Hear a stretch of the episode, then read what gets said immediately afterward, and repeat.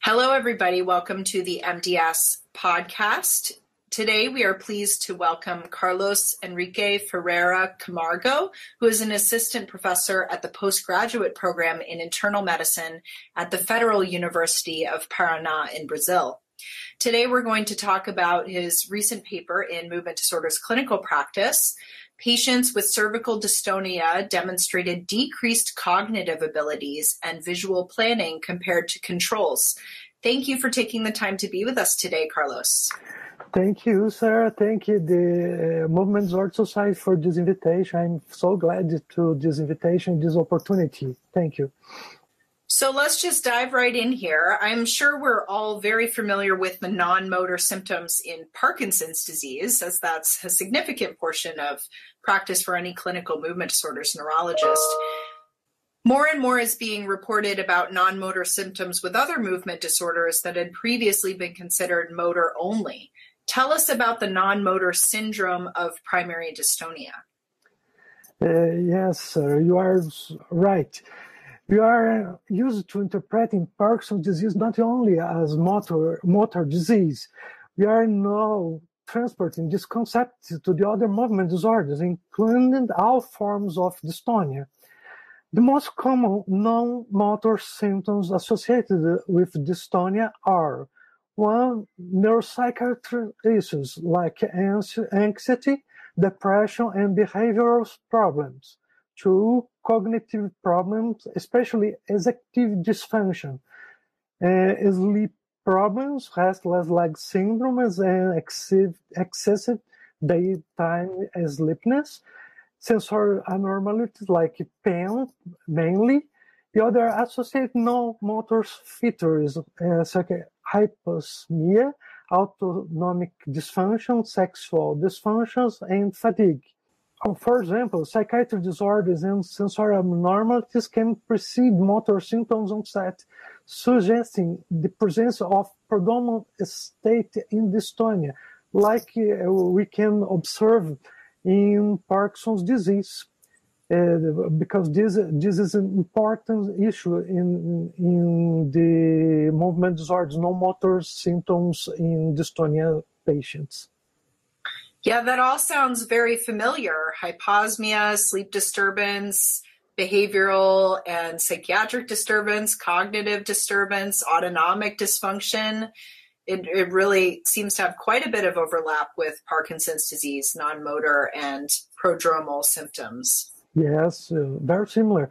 And some patients uh, with, uh, for example, uh, dystonia, cervical dystonia or blepharospasm, can start with the, the, the symptoms and not notice. This uh, like a um, dystonia or a movement disorder like Parkinson's disease. And think that this dystonia, this pain or hyposmia or autonomic dysfunction are transient and are there to relieve the symptoms or, or similar of this like Parkinson's disease and diagnosis is only after uh, a lot of years uh, before this. You specifically report here on the cognitive and visual deficits that may present in patients with cervical dystonia. What has been reported previously about these two per- particular realms, and what led you to explore this further? We are so interesting, uh, interested in the cognitive symptoms, and uh, we can read in the, a lot of papers reported about the executive dysfunction, uh, especially and the attention deficit in patient, uh, patients with dystonia. However, uh, cognitive changes in these patients have yet to be discussed.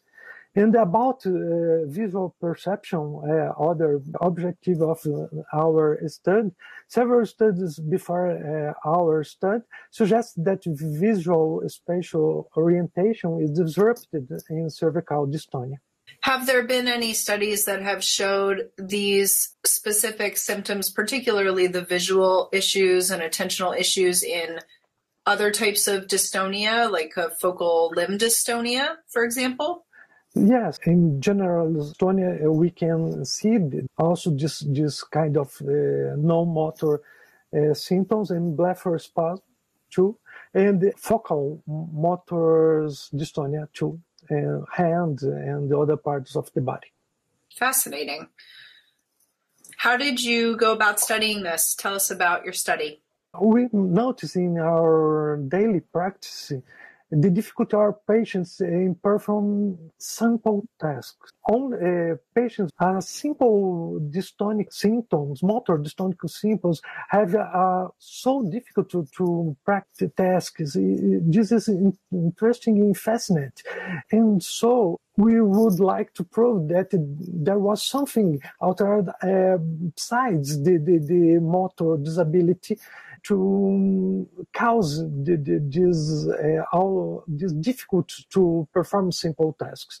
Uh, and so we, we performed this study for this. And what clinical scales did you use to assess the patients? We recruit patients without treatment at least uh, 120 days without application of botulinum toxin.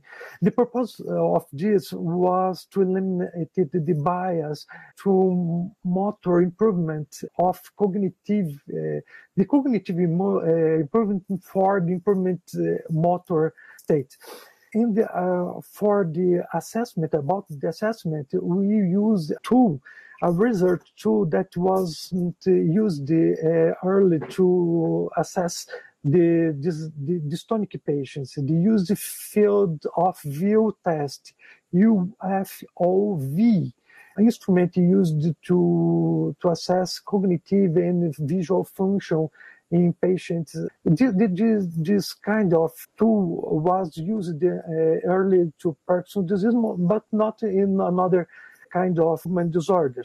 It is a, a computer scored test of functional vision and visual attention, which can be predictive of ability to perform many everyday activities. This, uh, this instrument, this test measures processing speed related to visual aspects, such as visual acuity contrast sensibility, and cognitive abilities, mainly executive functions, and attention, but also memory.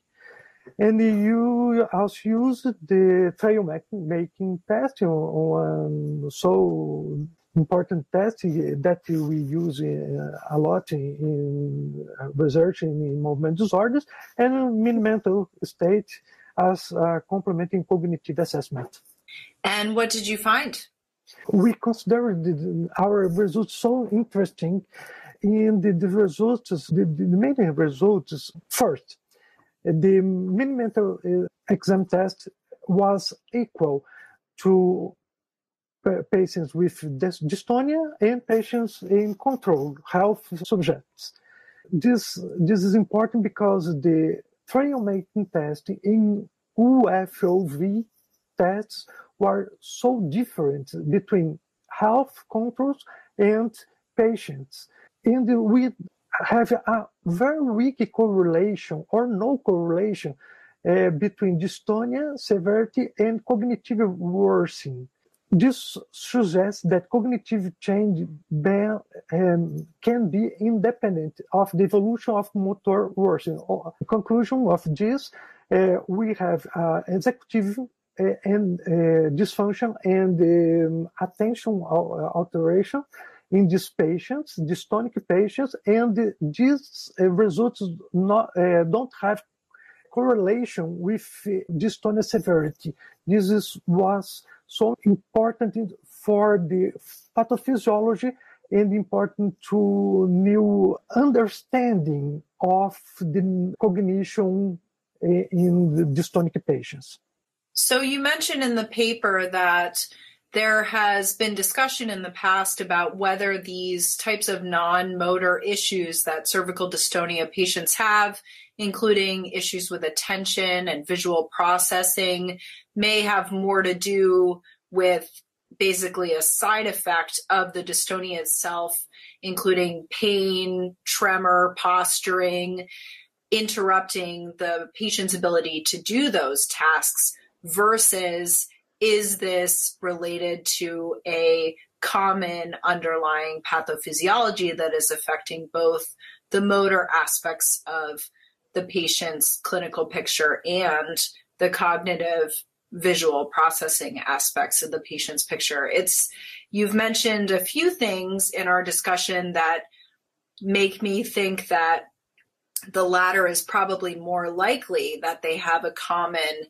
pathophysiological basis, namely that in your study, the degree of dystonia was not correlated with the deficits, and also that there may be a prodromal phase of these types of issues in patients with cervical dystonia.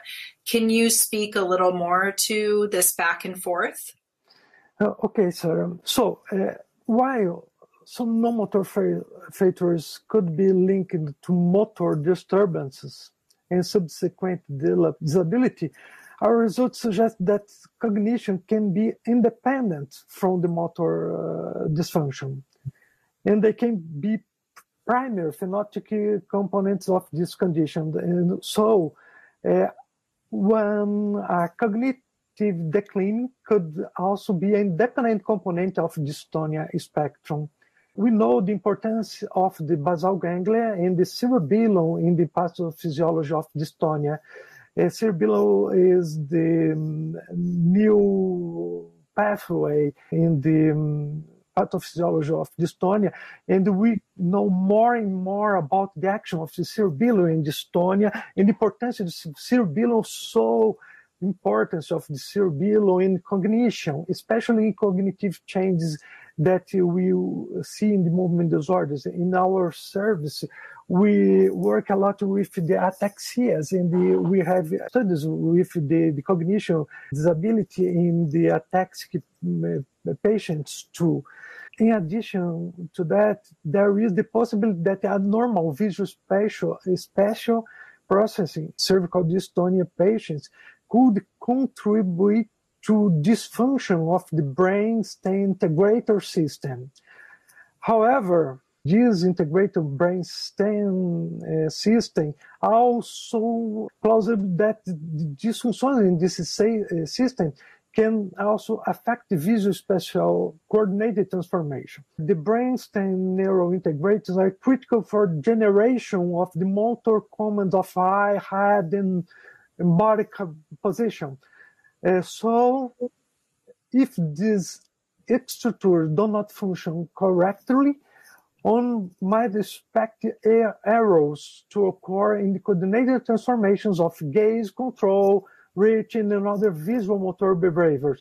So the position of the head and the difficulty in focus the image can lead to a difficulty of image processing as much as previous alteration of the system integration of optical pathways with motor control can make image image focus difficult.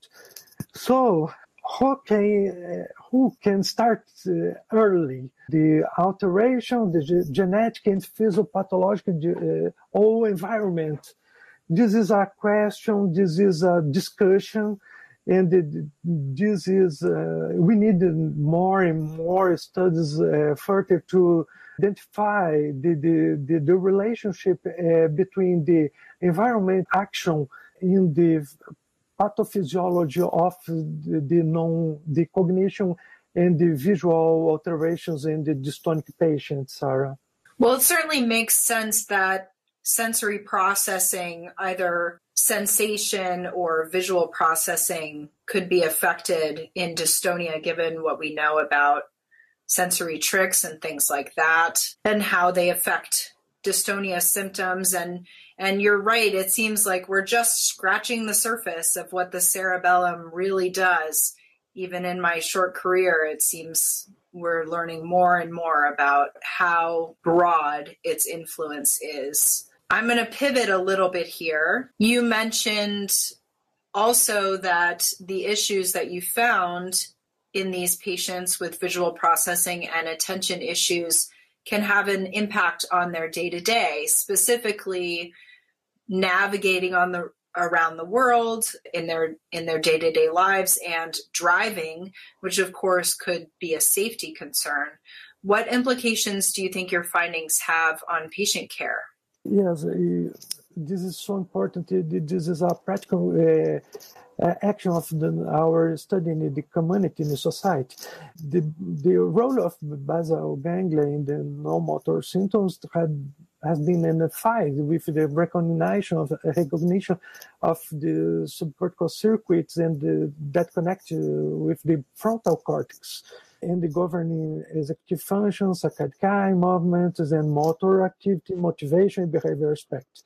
And so about this in the other um, pathways, cortical cortical loop, and the, uh, as I mentioned before, the cerebellum and the um, uh, areas in the brainstem are fundamental in this in this pathophysiology.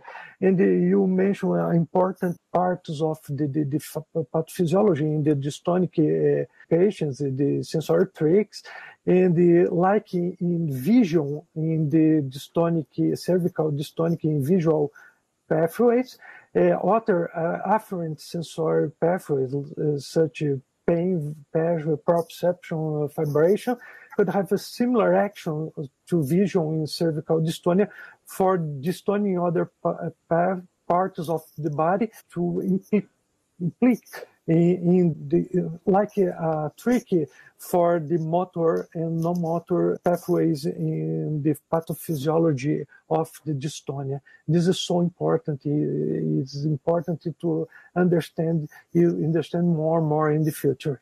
Is there anything else you want to share with us today? We're working a lot with the the, the, the patients with the, the, the dystonia. This is our life.